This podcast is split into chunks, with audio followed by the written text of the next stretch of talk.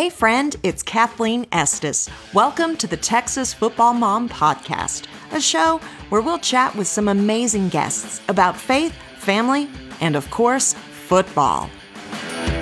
Well, I am so excited today. I have a legend that I'm getting to interview, even though he's still young, I have to say. But today I am getting the chance to sit down with the head coach of the Lake Travis football team, and he's also the athletic director, Coach Hank Carter. Welcome to the podcast. Well, thank you. I appreciate it. Looking forward to visiting with you. Awesome. So tell me a little bit about your experience of falling in love with the game of football. Yeah, so I really don't think I ever had a choice but to be a coach based on how I grew up. My dad was a coach, and he was my idol. And we lived in a small town in East Texas called Eustace. And if I wasn't on the court or at the field with him, we were fishing. And so I wasn't a good enough fisherman or couldn't make a living doing that, and so kind of fell into coaching. I loved athletics growing up. Wasn't always a great athlete. I got a little bit better when I got to high school, but I never was a great football player. Really? Yeah, and I played everything. In a small town, I was in UIL academics, I was in band, and I played football, basketball, baseball, and track. And so I kind of did it all. Okay. And in small towns, if everybody doesn't do it all, you really don't have programs. And so I played football growing up. I was a quarterback until my junior year. I broke my arm, and then also a guy moved into our town that was a better quarterback than me. And so I became a wide receiver and a tight end and a linebacker. Nice. And but it came from me watching my dad and the way – and really what struck me at an early age was how he related to the kids. Mm-hmm. And I can remember I rode the bus just like you see a lot of coaches' kids do, and I would be a ball boy and a manager and doing all those things, and I just loved seeing the way my dad would interact with the other kids. And where I'm from in Eustace, it's a lot of single parents, and a lot. And looking back, my dad was filling a void as a father and a male role model for those kids. Right. And the way that I looked at it, it's like I had a bunch of older brothers. I didn't know any better, but those guys would walk in our house and wouldn't even knock on the door and open up the fridge, and it drove my mother crazy. But to me, and especially that was a time in our town when we were pretty good at sports when I was growing up. Not when I got to high school. When I got to high school, we moved up a classification, and it seems like we missed out on the playoffs just barely every time.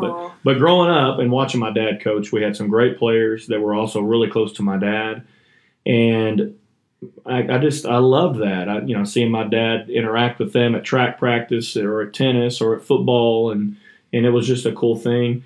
In 1985, Top Gun came out, and I wanted to be a pilot for a little while, and I found out how long you have to go to school to do that, and I was like, no, I'm switching back to be a coach. Well, we're glad you did. Well, I appreciate it. And also, I was lucky enough.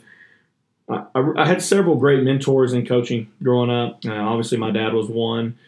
In middle school, my dad was my middle school coordinator for a year, and then a gentleman named Robert Reeve took over, and Robert is still a principal in my hometown. Wow. And he was a great role model for me. And just the way, again, it was really about the way he interacted with kids and the way kids felt when they were around him. And I thought, I thought he was a really cool guy and a great guy. And then Coach Chad Morris, who recently is, in the news, got let go from University of Arkansas. Mm-hmm. But Chad moved in to my hometown when I was a junior. And he was the quarterback's coach, and so I got a chance to see him. And so I learned a lot from those three guys. And the one thing that was consistent was the way that they made kids feel when they were around them. Yeah. But the one thing that was different was Coach Morris was so much more demanding. Now, maybe not more demanding than my dad. My dad was demanding of me more about my behavior and the example that I was setting. But on the field play or on the court play, Coach Morris was very, very demanding. But at the same time, he had a way with me that I still loved. I would have done anything for him. And when I screwed up, even if he was jumping my case, somehow he had this way of making me feel guilty or whatever for not doing better, for disappointing him. But and so I went and I played college sports for a couple of years. I played college basketball for a year at a small school, the University of Dallas, and then I played baseball for a year. Wow. For a little while there, a semester at LeTourneau University in Longview. Kind of got tired of paying to play is what I felt like. I was getting a little bit of help scholarship wise, but I was broke and said, hey, let's go get a teaching degree and and let's go coach. And ended up doing that for a year in my hometown. And then I got on with Chad, and kind of the rest is history. So that's fantastic. So obviously multi-sports was your experience. Absolutely. So, you know, I think sometimes we feel pressure as parents with our kids coming into the high school program that football's so huge that it needs to be the only thing. And yet I recognize that you do say you encourage multi-sports. I do. And it does. And I say it until I'm blue in the face, and I'll still hear parents, you know, so my kids are coming up now, you know, my son is 10 and my daughter is 8, and they're playing youth sports. And I interact with parents now that have kids my kids' age, but they also have older ones. And they're like, well, hey, you know, the word on the street is you don't want kids playing multiple sports. And I'm like, are you kidding me? Right. I mean, I'm the poster child for promoting multiple sports. And what I really say is where I grew up, you had to play multiple sports because there's nothing else to do. If you weren't playing sports in Eustace, Texas, you're probably up to no good.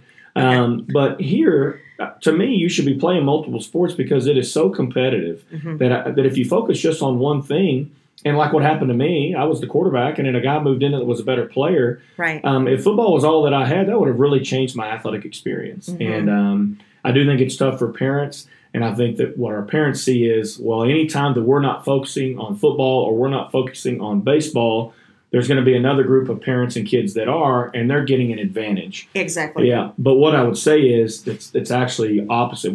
As long as kids are competing, and I think that there's a benefit.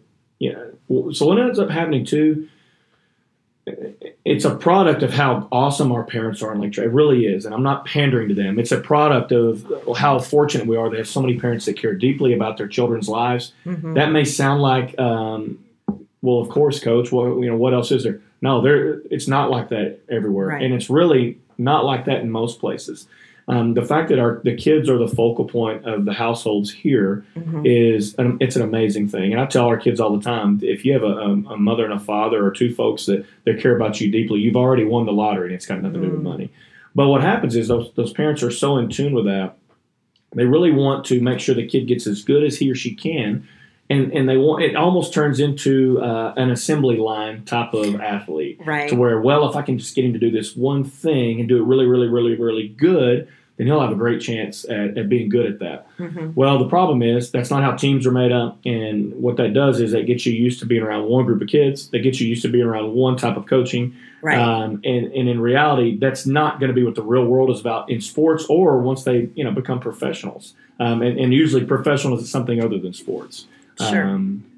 And so what I would encourage them to do is if the kid enjoys doing more than one thing, let's do it. There'll be a time where it's obvious that they need to focus on one or the other. When do you think that typically is? I think it depends on how the kid is maturing. But I always tell them this. I've never seen a kid that whose standing in football was affected in a negative way because they played basketball or baseball or they were into track or they were into DECA or other things that take time away from them. Because really what that does is that gives kids a little bit of a mental break. And so nobody wants to focus on the fact that, well, oh, yeah, they're not going to get burnout. They do get burnout on it. They may not get burnout like the horror stories you used to hear about, female tennis players that started when they were 13 or gymnasts and all these things. But it will douse their passion a little bit.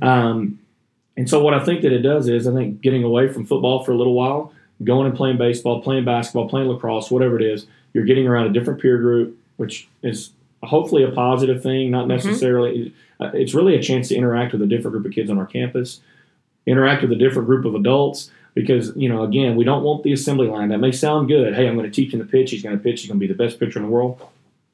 Well, what if one of these days he gets an injury? Or what if one of these days there's three other pitchers in his grade that are better than him? Right. Then what else can he go to? Then I think there's a higher possibility that his athletic experience becomes a negative. And so what I would say is whatever you're passionate about, do it. Whatever your kids enjoy, do it. And I've seen kids that have done 2 or 3 sports all the way through, and it works out great. Baker Mayfield has turned out pretty good in athletics. And he played baseball the whole way through and was a really good baseball player. Yeah. And these guys that are playing 7-on-7 in the summertime, I think that's a great thing. But if they were playing AAU basketball, that worked out pretty good for Luke Hutton and for Garrett Wilson. And so, for sure. Again, if you're skilled and you've proven that you're a good enough player, the fact that you're playing other sports is not going to take you away or take away your opportunities. but it's been hard to get people to buy into that notion. Right. So. Right. Is there any other particular sports that you think complement football better than others? I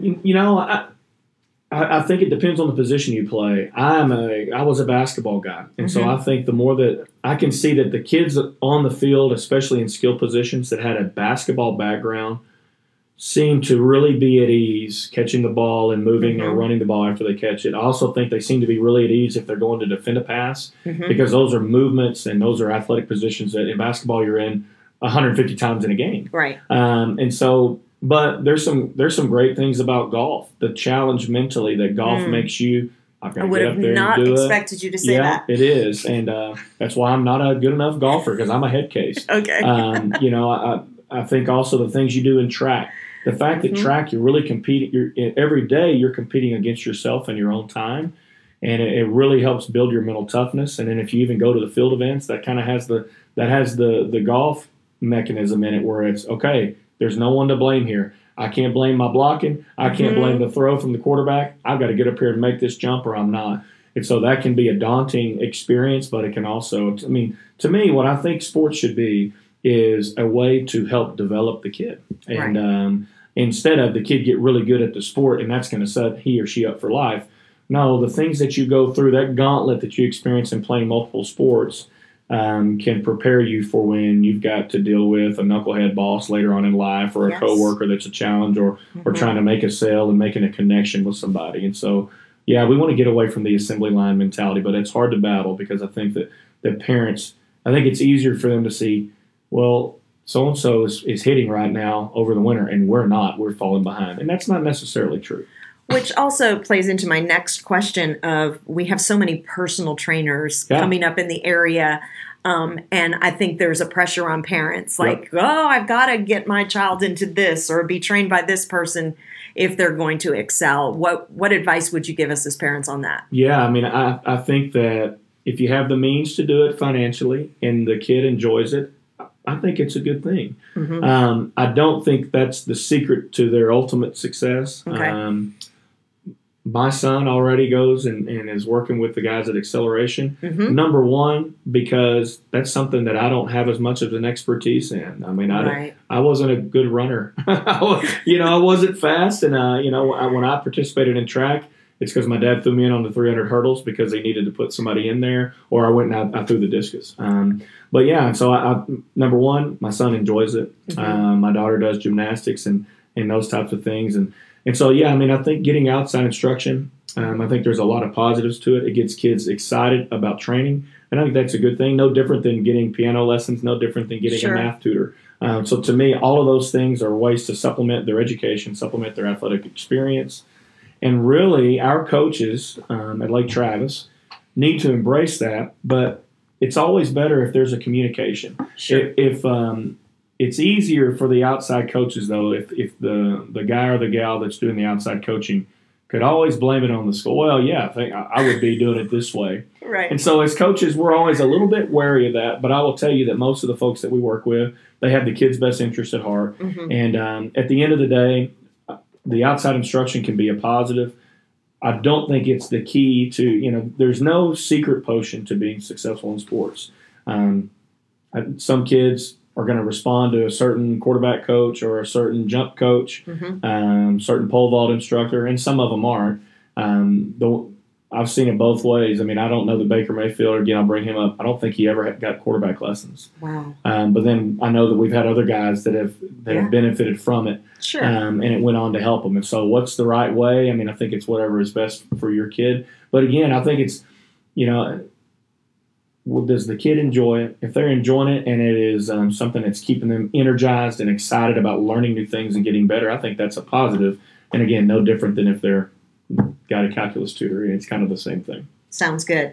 So how do you assess young players when they come into the program? What is it that you're looking for as you watch them? Yeah, that's a great question. And so probably the big thing that we would look at originally is where can I fit them in two or three positions? And so I wouldn't try to narrow it down when they're mm-hmm. In middle school. We're really just looking for kids that, are these guys coordinated, or that can they move? How do they move their feet? How do they move around? Things like that, for football. Mm-hmm. And then as freshmen, when we get them in there for freshman camp in August, it's really about, okay, this guy, what does he need to play? Does he need to be, kind of a running back and a linebacker? Is he more of a receiver and a corner?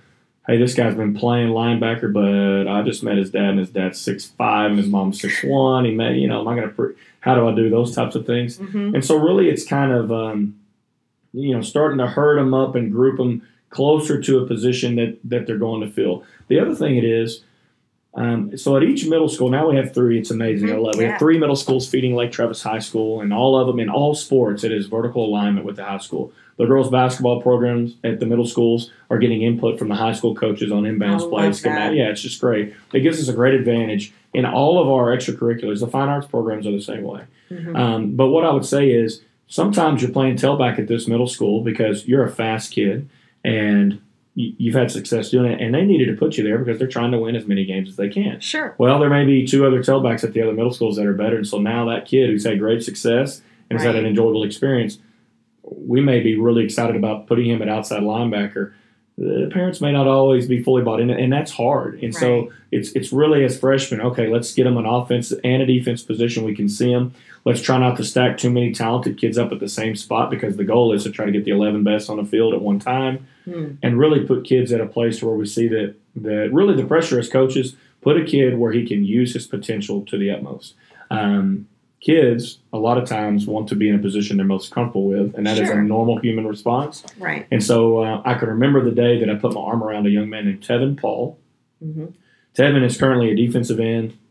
I mean, they call it an outside linebacker, but he's a starting defensive end at Cal Berkeley and is having an incredible career. Awesome. Tevin Paul was a running back in middle school, and I can remember the day during freshman camp that I put my arm around him and I said, brother, you don't know me that well yet. I said, but you are going to have an opportunity to play just about wherever you want. But I said, I think it's going to be on the defensive line.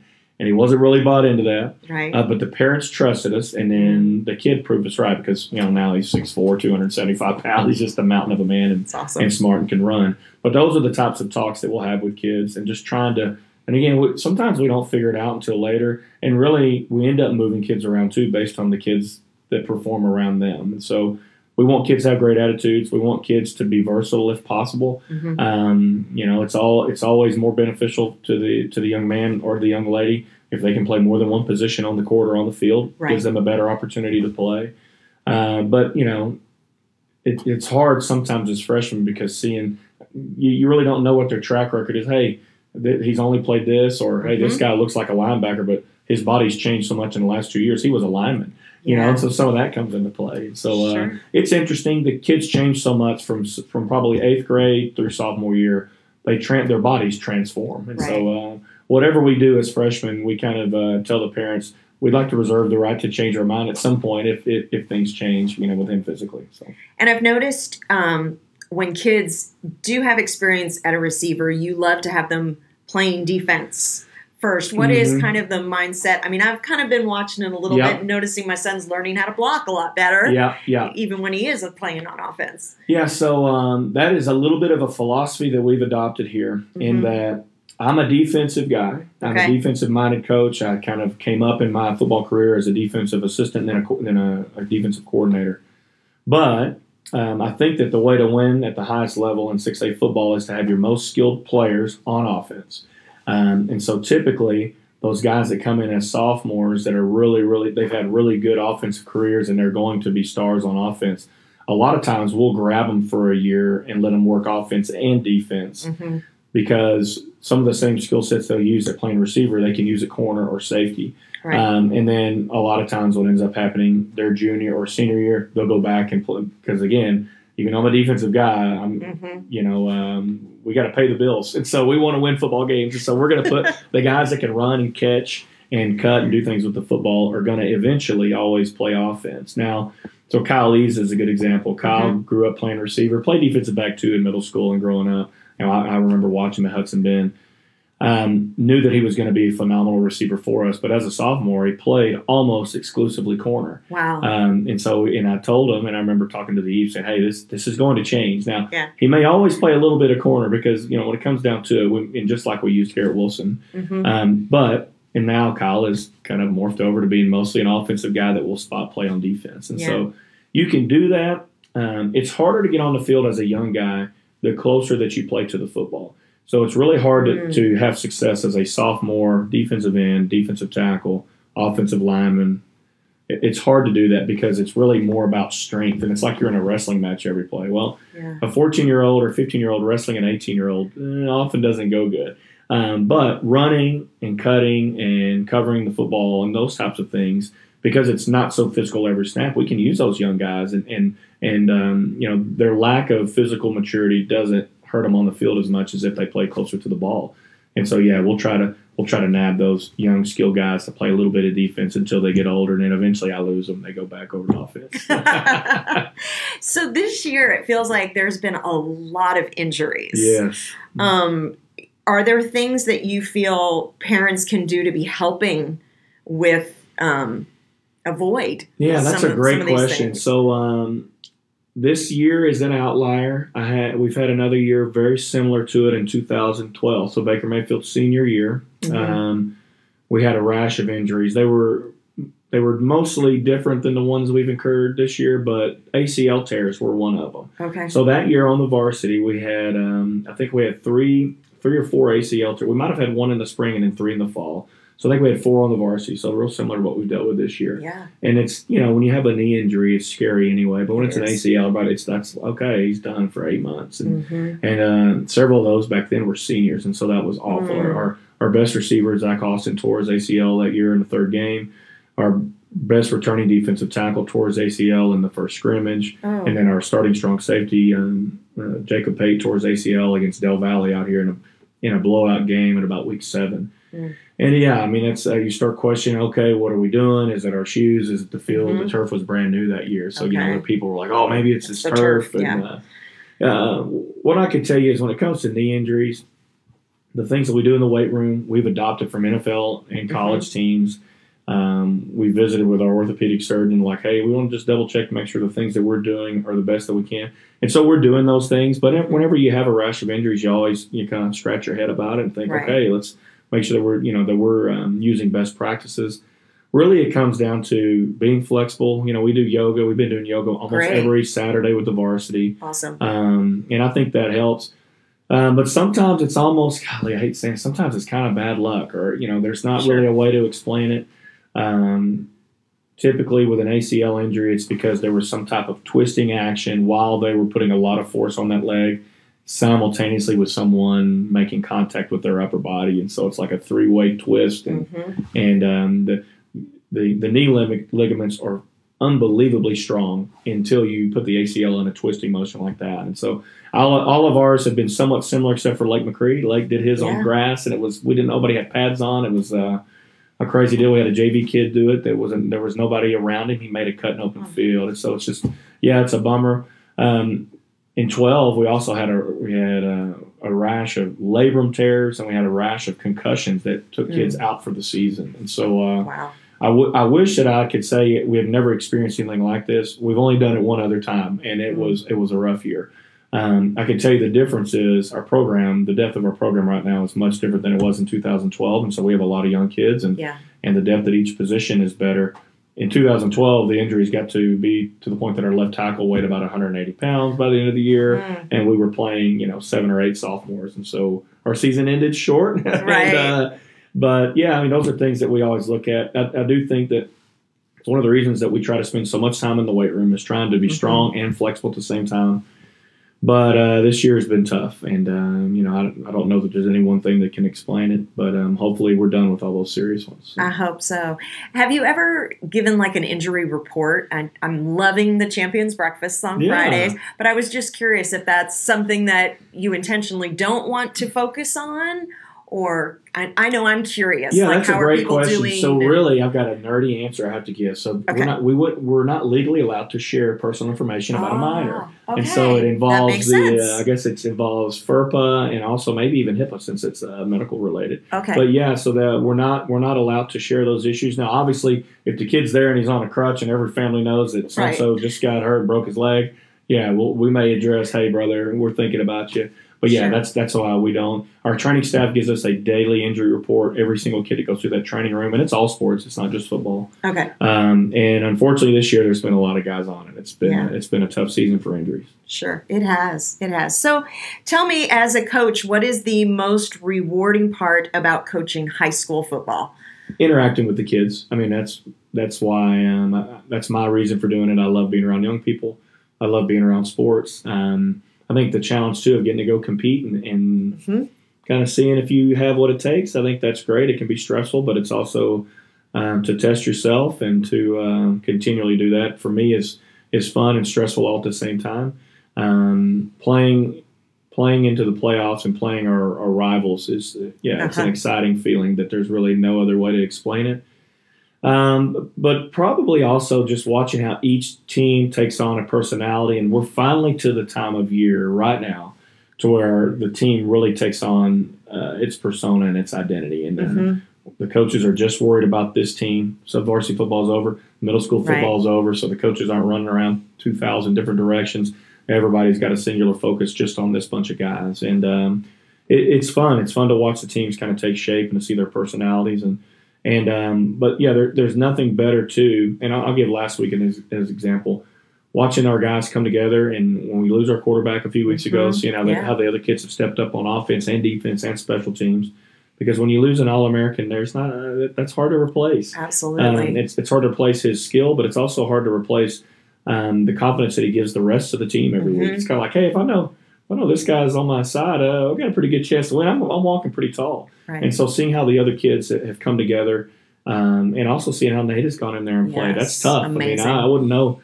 How do you follow a guy that's as talented as Hudson is? And I think Nate has done a great job of it. And it's fun to see the kids come together. And every week it's like studying for a final exam now. And so seeing them come in early on a Monday morning and they open up that scouting report and they start studying the guy that they're playing against, and then just getting to do that over and over. It's a lot of fun. But the most fun are the relationships that you build with the kids, and then also the relationships I have with my assistant coaches. It's just I would say we're gone from home about 90 hours a week this time of year, but I don't know that we're working. It doesn't feel like work all the time. We have a great time with the boys. I have a great time getting to know the parents, even though I'm sure things I do at times are very stressful and drive them crazy, but I've always enjoyed the relationships I've built with the parents, but playoffs is it's the most fun time of year for us, and getting to hopefully practice on Thanksgiving next week will be big if we can get past Madison. Awesome. So, what does a great healthy relationship with the parents of your players look like? One to where our coaches feel like they can communicate honestly without feeling like the news that they're going to give that parent is going to result in that parent trying to get the coach in trouble. Okay. And so as athletic director, I am constantly trying to empower our coaches to feel more free to communicate with parents. I think that the root of all people being upset, whether it's a coach, whether it's a player, whether it's a parent, is when expectations aren't met. Right. If I go to Burger King and I get an average burger, I'm not mad because I went to Burger King and I got an average burger. If I go to Steiner Ranch Steakhouse and I didn't get a great steak, I'd probably be like, golly, I was expecting a lot. Sure. And now, granted, every time I go to Steiner Ranch, the place is unbelievable. But so it's like when expectations aren't met, people get their feelings hurt, people get bent out of shape. And so it's constantly reminding our coaches, where does the kid see himself or she? Where does she see herself? Are we at or around that level? And if we're not, we need to be on the phone with the parent to let them know, hey, I know we were thinking this. I need to fill you in. If we're wanting to be a starter, if we're thinking we're going to contribute at the varsity level or JV Black or ninth Black, we really need to see more of this because right now, compared to some of those other folks, they're not quite there. That's really hard to tell a parent. Sure. For me, I've been doing it for a long time, and I've had a million talks with parents, and so I'm not reluctant to do that, but my assistants are, some of my other head coaches are, because at the end of the day, if you stir up parents and they go to the administration on you, or they go to school board management about you, you're in meetings, and the coaches are like, I don't want to be in trouble. I want to coach and deal with these kids.